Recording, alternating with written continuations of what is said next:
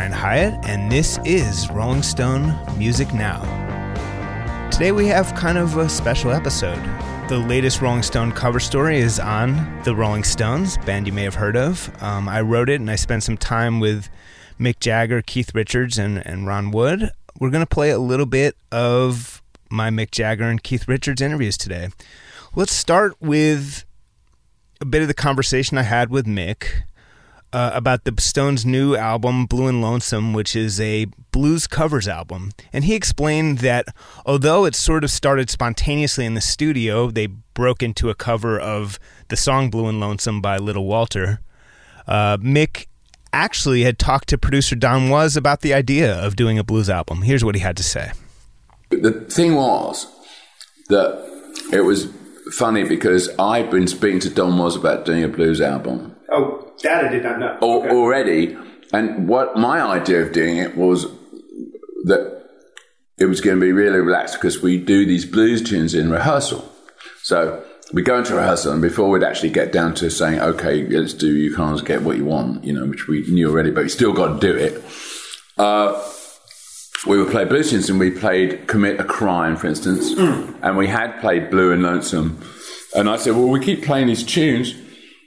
Maybe we should just, like, record the rehearsals a bit better. Yeah. And then there's no pressure. You know, there, there's absolutely no pressure to do, like, okay, this is the take of Blue and Lonesome.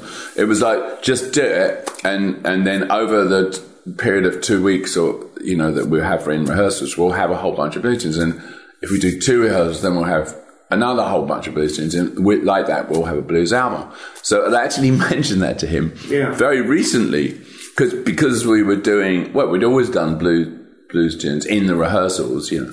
But we've been doing a few more, and we've just been, like, doing them. Anyways, so then, whatever. So then we we did it in a similar sort of thing. We, it's like uh, going to a blues tune uh, to kind of, like, get into shape kind of thing. So so in the middle of doing a new song, so, well, let's just leave that aside for a moment, and then we'll do Blue and Lonesome, which is what we did first. And then and we said, oh, that sounds really good, let's do another one. We did another one, and then we did another one. And then Don Was said to me, well, can you go home tonight yeah. and make a list of what we're going to do blues, if we're going to do more blues tunes tomorrow, you better make a list because we, you know. He said you have a blues iPod, that one with just blues songs on it or something. That's not right. I don't. So he believes, yes. No, no, I just went into my computer and went into yeah. the blues songs I had in there, which, you know, whatever. So actually, it's, I mean, I was thinking it's the most enormous library. When I looked at it, I think this is actually rather shabby. You know, it should be better. But anyway, um, um, and I went in and made and made a, a, a list of what I thought, you know, we'd do that day, and and wrote it down and went into the studio and I just shouted out, "Oh, let's do this!" And if people said yes, then we did it. And if people said, "Oh, I don't know about that one," I said, "Okay, then this one," because I had enough, you know, that you you know, want to insist, just call the tunes and see if people pick up on them. Uh, it gave you a chance to play, like, probably the most, like, blues harp that you've got to play in. in, on in yeah, I know. It's like, I should have practiced. If I'd have known, if I'd have known I was going to have to do this, I would have been, I would have been a few days practicing, because sometimes I do that. And, and, you know, I sit at, at home and play. It's quite easy, really. I mean, you just put on whatever, a whole bunch of Muddy Waters record. The only problem with harmonica playing is the keys. Yeah, of course, you need the right harmonica. You get that. Yeah, you have like you have to have all the keys, and you have to know, because otherwise it's really boring trying to sort through. So you have to write down, oh, the, this Muddy Waters tune is in, you know, C. So then I'm not going to have to look every time for this key. So so you do that like an album. You know, you get like one of those Muddy Mississippi Waters. I think we've got Johnny Winter on it. Or it produced, you know. So I, sometimes I like playing harmonica along, so I play harmonica along with that, and it's good practice, you know. You get your chops together and do that a couple of hours a day for a few days, and you, you get at least into come some sort of practice. Right. But I, I had, I mean, should do a bit more than that, to be honest. But it's not the only thing I do. And so when I was like thrown into the deep end of being like. Up on like almost every other tune is like, okay, and then it's all right, but um, you know, you hope it's going to work, and then then you've got these things which have harmonica intros that go, da, da, da, da, boom, you know, you got to get that right because you can't screw it up, you know, because it's, you know, I mean, it's like having doing it on a guitar, but it's, if it's not an instrument you play a lot, then, you know, I'm more familiar playing guitar than I'm playing harmonica, you know, to be honest. Yeah, now, yeah. For, uh, for a long time. So, yeah. so um, I mean, I like playing, I like playing harmonica. But anyway, the thing is, the, the really uh, good thing about those is, well, yeah, you get to play over a certain, you know, you get to keep playing it, so, you know, you get to do it, so more than just like a overdubbed solo, let's yeah. say. So, so then um, uh, the the when the way we'd set it up was like we got you. you the thing is, for me, I'm sure for nearly for all, all players on all instances it's the same, but for for harmonica, is to get the the sound that I want to hear on the headphones. You know, right. It's all about that, because it's not really about acoustic playing harmonica. It's about Um, putting the harmonica through, you know, amps and yeah. you know, and, and echo effects and overdrive compression and everything. And that's why I always say to this, people say, "Oh, it's just an album, just like knock it off." Uh, but you, you, you, it's true, you do, yeah. but you, there's a lot you have to make this harmonica sound right. So, so then, then you really hear it. So, what's different about it to me, this album, as a harmonica player, and just as a harmonica player, is that I can. Uh, I got used to hearing all the nuances of it, because when you play on stage harmonica, you can't hear almost anything, because it's a right. rock rock band. It's like, and if, in a blues band, that blues bands normally play really quiet. So the harmonica you can play through. A, uh, you know, when I go and see sometimes blues bands, they're so quiet. So the harmonica can play through an amp. It doesn't. Fender, yeah. It doesn't feed back. Yeah. And you can get all these effects, and you can hear perfectly what you're doing. But with a rock band, you know, they're not used to playing like that. So. But in the studio, of course, it doesn't matter, so I can play through the thing and the band's not as loud as it might be on stage. So so then I can hear all the nuances in the harmonica playing. So, and the bending and where the notes are going, because, um, you know, you don't normally hear that on, on stage. So I could get into, you know, how it really sounds and everything. And so, so harmonica's an instrument you... You, you, you're not looking at the, the keys like you're on a piano or on the fretboard right. of a guitar. You, you're, you, you, it's all like, and you feel. So so you really have to hear it uh, a lot, especially if you don't play very much. So you have to really hear it perfectly to know if you're going to hit the right notes, especially on the bends, because it's all about the bend to get some of the notes, because there's not that many notes. So you have to bend them to get the notes in. So, so I was hearing it really good. So... For me, that was a big plus, being able to play it. I'm sorry, that was a bit of a technical explanation. Yeah, no, no, well, I, I play enough blues harp that I... Okay, I didn't know that. No, you should have told yeah, me. No, no, no, I, you know. You should have told me. I was like, explain to someone that doesn't understand anything about it, saying, oh, we can't see the notes. What do you mean you can't see the notes? Well, I guess you can't see the notes. Well, it's got me listening to Little Walter again. It's like, I mean, you know, covering his songs is like a guitar playing.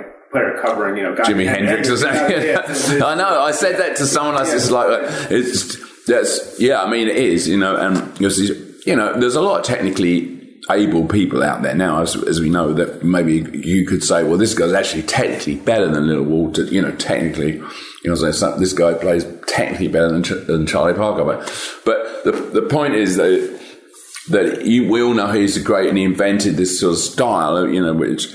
And, and, it's, and, sound and, and a sound and a style and a kind of attitude and whatever it is, and you know, and actually some of the some of the licks are really hard to do, but there's there's also a kind of um um I don't know how you say that that, that he doesn't overplay, you know, so it's, it, it, he's very he doesn't like he kind of leaves a lot of space. And I kind of really started noticing that. Like, well, I would play, normally I would play, da da da da da da da. And I thought, well, you don't actually, probably should, it sounds good. But now, I, now I'm playing blues, like three blues in a row, and I'm getting to the hang of this thing that I don't have to play so much, you know. And, um, because I'm confident this isn't my only solo. Yeah, you're right, right. Yeah, sure. So I don't have to play, you know, you know, like, this is it for the whole album. This is going to be only one bit. And um, but as you say, like trying to play Walter, yeah. Well, I'm not. I'm obviously can't do it, but I can give a good, you know, go at giving a feeling of Little Walter, yeah. or the, or or or that some of the attitude. I hope I can, can convey some of the attitude of that. So, I mean, it, it sounds, so if you were already talking to Don about this, this was less of a, perhaps an accident than it. I think, yeah, in a way, that's yeah. fortuitous. I mean, you could yeah. you can tell it as it's like all just suddenly happened, but I think I think it was all kind of waiting to happen at a certain moment, and then the moment came, you know. So that was all good. Well, it's like the old Picasso joke. It took you fifty years to be able to make this album in three days. Or yeah, yeah, yeah. No, exactly. Yeah, yeah. it, it, it, it, it, and that's the sum of it. Is it's the sum of experience, you know. And all these songs. I mean, um, I mean, I, I, I'm not sure if everyone knew all these songs. It's not true. Ronnie said, well, I never heard that one. I'm, I'm not really familiar with that one. I can't remember which one he's talking about. Hoodoo Man Blues, for instance. I don't think Ronnie was terribly familiar with that, for instance. But I still, whatever it is, it is. But but most of them were were, were stuff uh, that we played since we were teenagers, you know, yeah. to be honest. I mean, and they're not the most well-known ones, but they're all on those famous albums, aren't they? You know, so it's not like My Babe by Little Walter, obviously. But... But nevertheless, you still know those. But maybe the stuff, that fast one, Got to Go, is a bit unfamiliar. But I remember yeah. playing that in a rehearsal, like not playing it live, but I played the Little Walter record, I say, because it's a bit, uh, that's a little bit unknown, that one, out of the catalogue, so to speak. And I'm not sure if anyone had heard it. And I said, I wanted to play it for Charlie, because I said, Charlie, what is the guy playing on the drums on this? I don't yeah. get it. Yeah. And, he, and when we did it, we didn't try and copy the drum part, because it's something he plays on the toms or something. But... But so Charlie just played this sort of straight beat, but I remember playing that in a rehearsal somewhere in America, and you know, really loud on the stereo.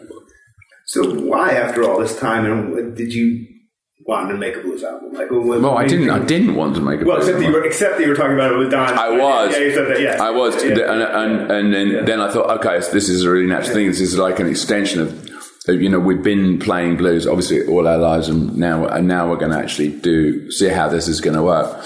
And, and it sounded really good at the beginning. Yeah, you know, when we played like Blue and Lonesome, I can't. I wish I could remember the sequence of the, what we did.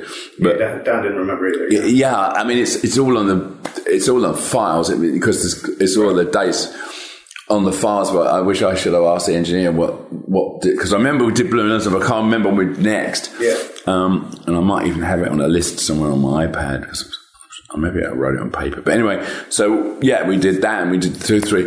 What was your question? I can't remember. Sorry. Uh, Just the, the the why why now? Yeah, I don't know, but I don't know the answer why. I guess we were playing. We liked the playing the first one, and we just sort of right. followed a pattern, and and it it, came, it was really quick. And what yeah. was good about it was that. That, you know, doing new songs, you never quite know. You, you can do them any way, any beat, uh, you know, that you've got an idea. We can go any which way, or a complete song can go. Whereas these, it's you, you kind of, the good thing is you've got three done.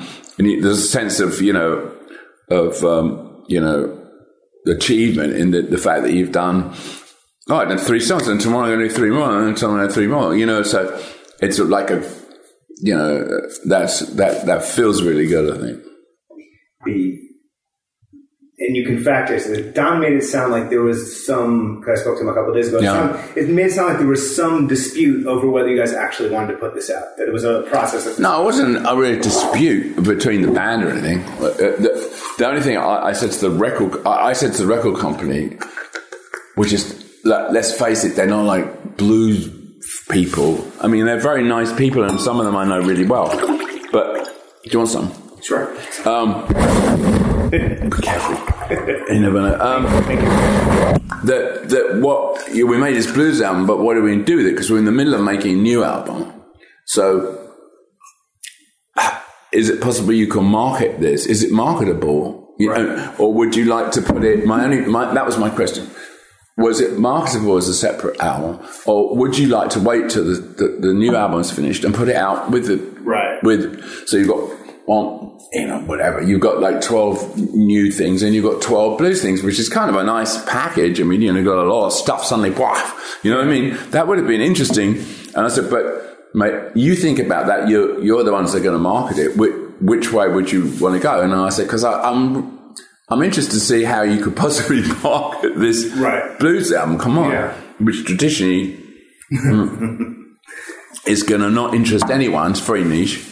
I mean, there's nothing wrong with. I mean, we're not. It's not trying to like saying, well, won't make any money, but you, but who's going to hear it? Who's ever going to, you know, is it, ever, is it ever, anyone going to go on Spotify and play this blues album? You know what I'm saying? So it's going to get like, no one's going to listen to it. So that, that to me is part of it. You know, you want to make a record, but you want people to hear it, don't you? Of course, of course, yeah. yeah it's not supposed yeah. to be just for your family. So, so you know, so that's nice, Dad. Uh, but, but so that's what my question was to them. Yeah. You know. So that was the issue, yeah. So you always wanted. No, it's just I, I, yeah. it's in a way of me. Okay, how are you going to market it? Sure. And, yeah. and and are you going to do a good job? Is always my question. That's the artist's question. It has to be. So like you know, there, there's a certain after a ten year gap between albums. I think some people. Yeah, you know, I didn't really think about yeah, that. Yeah. Much. I think some people. I mean, frankly, some people are like, "Oh, they're never finishing that album." The other one. I mean, I've kind of got that. Yeah. Yeah. Yeah, but we haven't even tried to make one, so we haven't right. been doing it very long. Right. But yeah, I mean, probably the record company thought, "Well, the other one's never going to come. We might as well put this one out." I don't blame them. I, I probably would have done the same thing because I've got now I've got something. You know, might as well put it out. Uh, that was me talking with Mick Jagger, including the sound of uh, Mick Jagger pouring me a glass of water. Uh, we're going to take a break, and we'll be back with more from Mick Jagger from the latest Rolling Stone cover story. We're playing some audio from uh, my new cover story for Rolling Stone, which is on the Rolling Stones. And you can uh, check out that cover story online at rolling stone dot com or at newsstands in our print magazine. And so this next segment is, I started by asking Mick Jagger about Desert Trip, which he had just played with the Stones. Here we go. What did you take away from Desert Trip and being among the, your generation and all that? Fucking fucked my voice up for a week. I mean, it was like... Oh, was that what it was? Yeah. Oh, shit. Okay. Yeah, not only me. I mean, some of the audience... I went to my doctor in L A. He said, I've had like, I've had like twenty people in here who've lost their voices or they're just their punters. I mean, I'm not, you know, it must, I must have had something wrong, but, but, um, I got over it now, but, uh, but apart from that, um, it was, it's, I mean, it was a kind of weird, I mean, it's just weird out in Palm Springs, in my opinion. I mean, yeah. I mean, it's a weird place. It's yeah. like super dry. So it's the worst place to sing in the world right, because right, right. it's dusty and dry. I mean, right. and everyone knows that. And, and, you know, I tried to get around that, but I don't, uh, You know, you have to sing wherever you wherever you're booked, you know, if you agree to go. But I mean, I think the audience had a great time. I mean, I never got really a lot of feedback from the audience. I mean, I've never looked at a lot of postings. What did they like? It was very large, and it went on and on and on. And the stage was kind of bare, but it looks in this video looks really big from where you are. But um, it doesn't look very big from. I'm not sure if they have video screens all the way back. And you weren't there, right? Yeah, I was not, but, but from, I've watched some YouTubes, and uh, yeah, it seems it's yeah, the, the video screens were so huge that I think it, it worked. I hope they could see. You yeah. know, it, it was like, but you know, because my thing in doing these uh, festivals is that the normally, you know, you get a bowl, so it's go. You know, Glastonbury, it's up, up. You know, right. it's up, up on a hill. So if you've that many people, which you know.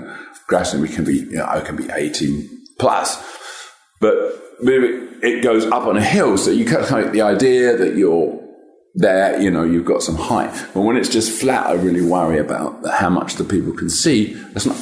I mean, and for the performer, I, I can't see them. It's just right. a, it's just a flat thing, and I can see how far can I see? It's just people, right. and you kind of as a performer, you're kind of like you don't really know if you're communicating with them or not. You, you, it, it, it's it's it's easy to play in stadium and it's like this, you know, you can get eighty thousand in a bowl. I played many many of them, yeah. But you get the feeling. I can see those people. Right. I know they're a long right. way away. Right. And I know I'm like an ant, right. but but not this. Yeah, I understand. I can see them waving. Yeah. However far they are away, I'm I know. I know. If I say it, everyone at the top wave and they wave. Yeah. I can see them. Right. I'm not criticizing the gig. I'm sure people had a good no, I time. Yeah. But but just I, I have no idea if if I'm communicating with people, yeah. you know, and and um and so you know that was my kind of feeling on the stage. Um, you had that line about uh, n- never uh, never shared a stage with a Nobel Prize winner before.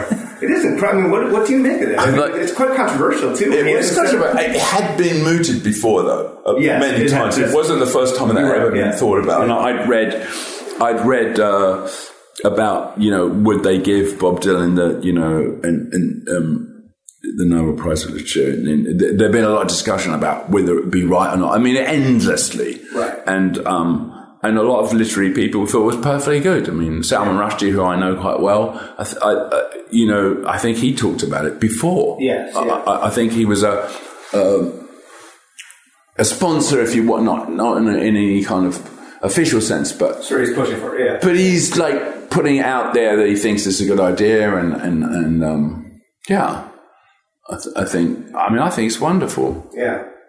So I think I think the way Jan sees, and I totally understand this, is sort of a. It's shared by the whole sort of ethos of everyone. You know. Yeah, I mean, it doesn't mean that every bad songwriter is going to get it. Stand, wait a minute, where's my fucking? I mean, come on, the moon in June. That was great. My lines, one, but but I mean, he's worked. You know, he's got a huge body of work, and a lot of it's brilliant. You know, and um, he's still going, and and um, you know, we it, it's. Some of the best poetry that actual people know, if you know what I mean, because right. it's, it's it's out there and and it, it, in various forms, and people know it in their hearts, and and yeah, so I think it's very um, wonderful on that level and deserved. Do you ever think about whether people will be fifty years from now, hundred years from now, there might be people listening to the Stones? Do you assume so? No. To people listen to musical songs from the nineteen tens. You know, there's always one or two that dig them up.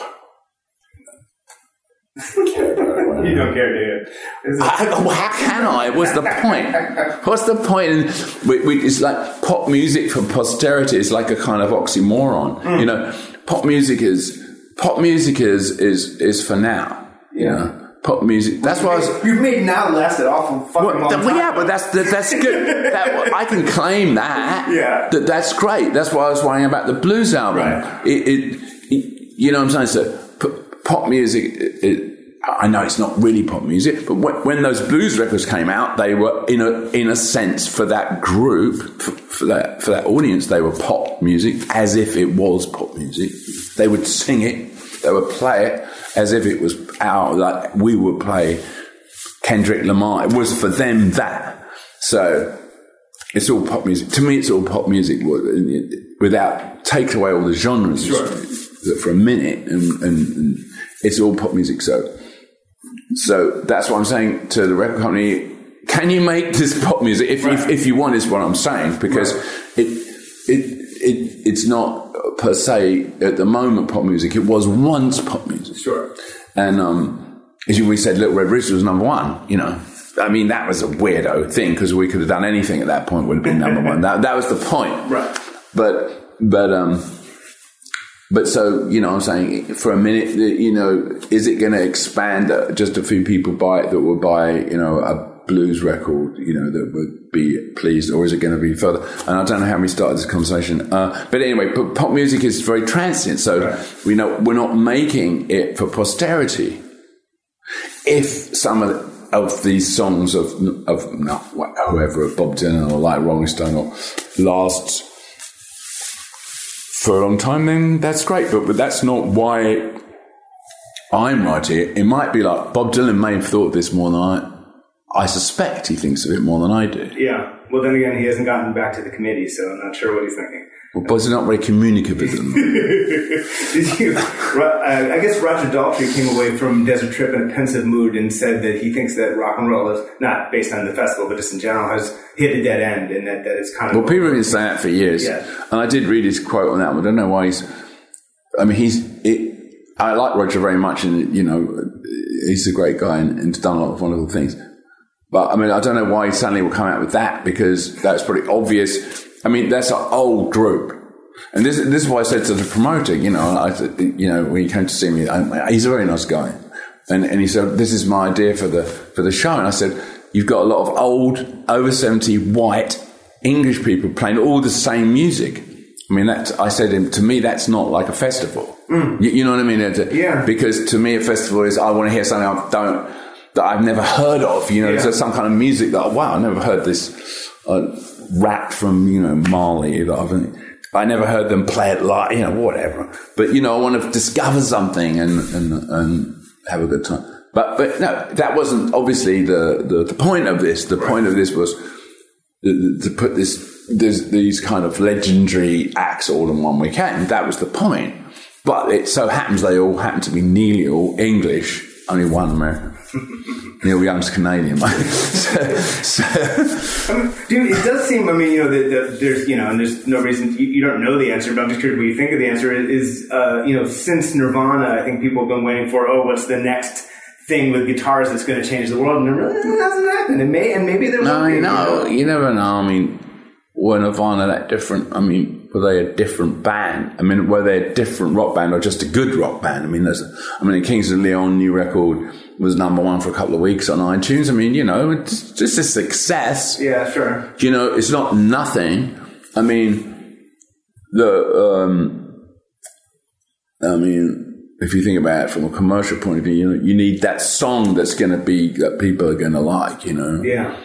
Um, I mean, there's one on the, um, there's one on the Kings of Leon album, which is really catchy, you know, whether people, whether, you know, that's, a pop song. It is a pop song, but but um, I'm not sure if it's like the right mix of the pop song. Yeah, for twenty sixteen pop song. You know what I'm saying? Yes, yeah, I know exactly. It's still a perfectly good yeah. pop song if you give it to someone to make into one, I think. Anyways, yeah. but that's sort of, you know, that that's something else. But I mean, it was number one for a couple of weeks, and I think Kings of Leon are, are really great uh, people, and and and. Uh, It's a pretty genuine rock band, and it's and it's popular. I mean, so I, for me, I don't think rock music is dead. I mean, I take Roger's point. It's not. It's not rock music's not at the cutting edge of pop anymore. Certainly not. Yeah. I'm just your fool. Can't help myself. I love you, babe, and no one else. Oh, now we're going to hear from Keith Richards. Um, about the new blues album, Blue and Lonesome, and some other topics. Here's Keith Richards. You said Muddy was like a father to you uh, at yeah. some point. I mean, what was, I mean, what kind of conversations did you have over the years? What kind of... Even though it was just like he took you under the yeah. wing. No, I mean, no deep conversations. Conversations, sit down with the guitar together, and I try and play him my version of his stuff, yeah. you know, and, and or, or just as I always wanted to be, second guitar, second stringer. You know, I always, my, when I was a kid, I wanted to do the second guitar behind Chuck Berry, right, or behind Elvis. Yeah, uh, if I'd have joined the Crickets, I would have joined. uh, I didn't want to like be, I mean, uh, I wanted to be just part of it. Yeah, and. Uh, And Muddy made you felt you're really part of it, you know. He sort of uh, brought you in. Great, I mean, large heart, you know. Um, not the only one. Howling Wolf is very much the same. I mean, a giant of a man, a most, uh, you know, formidable creature to actually face. Yeah. They sit around and talk with him, and they, oh man, look, and, oh, you know that lick, you know, and you just get into what you do, you know, and uh, without any side on it. There's, uh, well, I didn't know white guys could play like that. There was nothing, none of that. Yeah, you know, it was just, oh, you know, we connect, yeah. and not particularly impressed about what colour you happen to turn out to be or whatever. Although, of course, Muddy and other guys did uh, recognise that for some reason, I mean, the Stones had brought back yeah. to America yeah, music that, yeah, and repopularised it, or, or actually not so much popularised it as just brought it to attention. Yeah. Again, you yeah. know, and... Uh, And for that, I'm eternally proud. It's probably the only way I'm going to get in heaven. I mean, it must have been quite a thing to be... St- you had these guys whose album covers you were staring at, it, and then to step into those album covers and sing. It's the nuttiest thing in the world. Yeah. It's like you stepped into a dream, in yeah. a way, you know? Never got out. I never woke up again. Never woke up. That's the... you said that, you know, you would always say, you know, someday, years and years ago, you say, oh, you know, someday we'll, we'll make a blues album and we'll, you know, we'll play blues on, you know, we'll, we'll sit in, we'll sit in stools on stage like Muddy Waters and play the blues. Uh, you're not, you're not sitting down. No, you might be getting close. I mean, it, it's, you know, Mick, you know, I, I, I, you said as early as nineteen eighty, you said, you know, Mick doesn't have to run around so much. He could just stand at the microphone and, and sing. Uh, but he doesn't, to him, no, the Stones requires yeah. the running. You know, was, how do well, you see you know, the stages kept getting bigger and bigger. Yes. You know? Yeah. I mean, that was in, in nineteen eighty. I said that. This, uh,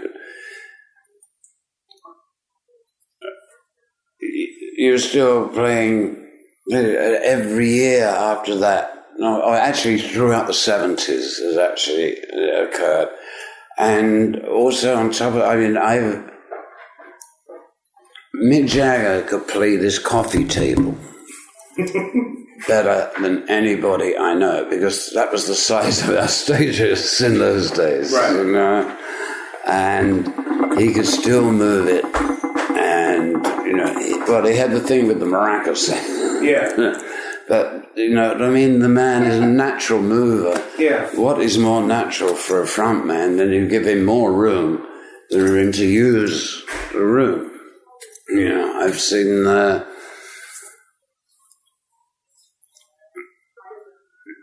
especially as athletic as, as Mick is, and uh, and also you feel the need to reach out. Suddenly it's a football stadium or something even bigger, and sometimes, you know, I mean, where you feel the need to get out there, and right, so they're not. Yes, they're local. Yeah. yeah. And there's two ways of doing that. I think Bob proved the other way of doing it, actually, at Coachella, where he would bring the stage down to his comfort level, his size. Right. As, uh, Bob is not going to start doing the splits yeah. and running around. Yeah. But at the same time, to concentrate everybody singing and uh, to... enormous stage there at Coachella, and Bob managed to turn it into his area, and, and that's what I mean about performance. Some feel the need to use the room, others can bring you in on, into their space. Well, could there be a Stones, a version of the Stones when Mick doesn't want to run? Because he was wondering out loud how long he can. Yeah, keep. I've been thinking about this. Yeah. Someday you ain't going to be able to run. Yeah. no, no. Yeah. But uh, no, over the years, I, you know, I've probably been on the push and say, just because you have all that room doesn't mean you have to use it. Uh, you know, the. But then there's a natural energy in the man, and the man is the one who's got to sing, you know, which is in with this blues record. You know, whatever track is on it, it's because Mick it. Oh, that lightning slim on it. The singer has got to wanna. Yeah. You know, it's no point in somebody from behind, I mean, saying, "Oh, you should sing this one." And you don't feel like it. He'll do it, but you you you right. won't get the the essence of it right. because there'll be an imposition, so as to speak. So if I catch you know, a lead man that says, "I want to do this, I want to do this. This is the one I want to do," which is like Stone set lists. You yeah, Mick, write the list, right? The ones you want to sing. You know, I might change the order here and there because of technical things like you know, guitars and the changes and whatever. Very rarely. This, uh, to me, the important thing is that you go on there with a guy. This is, this is what I want to do tonight. Yeah. And and that energy, that extra confidence, is what to me counts. You know. You. And yeah, I mean, you let him, you let his energy guide it. But I mean, but you, it feels like if eighty-five to eighty-nine was World, was World War Three, you've called it between the two of you guys, and then maybe you had World War Four. That was a pretty rough period. Yeah. And, then, and then, then it seems like you just maybe had World War Four for a while. but before this before this rapprochement. Uh, so, but it, it does feel just from the outside that maybe there really has been a thawing, that maybe that, that you guys are getting getting along better than in a long time. Is that? Uh, Yeah, uh, I don't know how to explain this. Uh, Mick and I, I mean, I love the man. It doesn't mean I can't get pissed off at him occasionally. And I've no doubt, without a doubt, it's the other way around. Um, but when you're working together like that, I mean, sometimes you have to forgive and forget. And also, I would say that eighty-nine percent of the time, we're in total agreement. Mm. Mm. You know, yeah. Yeah. Yeah, I chose that number particular. Um, but oh, people only hear about that eleven percent, uh, you know, where it uh, flares up, you know, and... Uh, But what would the Stones be without it? What would... When, when did anybody have the perfect machine, everybody in total agreement? It was... Uh, it'd probably be fairly bland. Right. Uh, no push and pull, yeah. No. Yeah, yeah. I mean... Um, And so I, you know, I think by now, at least I do, and I think Mick pretty much says that now and again we're going to bitch, you know. But you know, when it does, it's going to hit the headlights. That was not the point, you know. It'd be that they're arguing, you know. Oh my God, people are walking around with shrouds,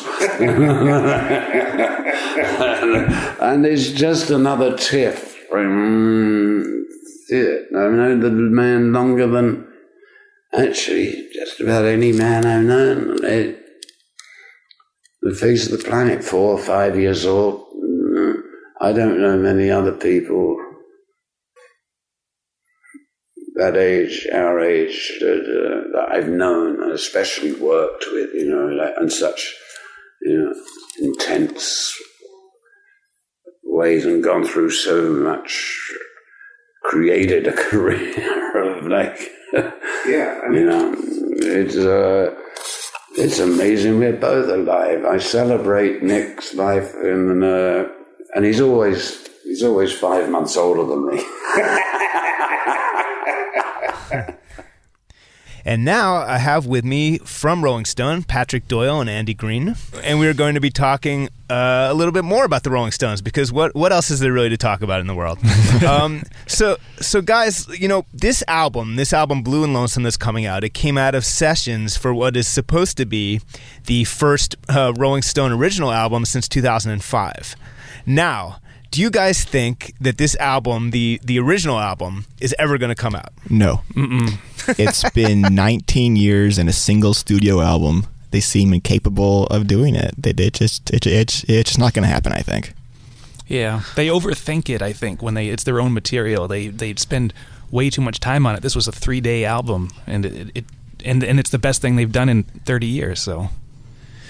Wow. Okay. So, yeah, I mean, I think it's very good. Do you th- you think it is truly the best thing they've done in thirty years? And um, so tell me tell me which album thirty years ago you're saying is the best since. I think Dirty Work is a, is a great album. Dirty Work. Okay. Um, that's a, I think. No, no. You're supposed to say the best since Some Girls. The official right. line is always the best since Some Girls. Right. No, okay, you're saying the, the best since Dirty Work. Okay. I'm a big Keith fan, and Dirty Work is basically a Keith album with Mick singing, so that's why I uh-huh. like it. But I, I actually really like Bridges to Babylon too. If they were to make an album like that, where it's the complete opposite direction, it's not trying to be commercial exactly, but just trying to do something different, then I'd be interested to hear it. Right, but there's no incentive really, because the money is all in touring. An album is a huge pain.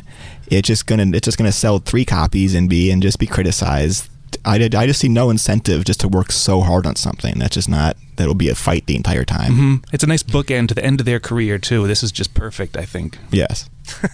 So you're suggesting they should, they just walk off? No, very, very they nice should keep Patrick. Touring. I would love to hear a new album. I just think it's very unlikely. Whereas, because they are a touring band essentially. You know, that's what they've mm-hmm. been for a very long time. That's the core of what the Stones are: is the concert experience. Mm-hmm.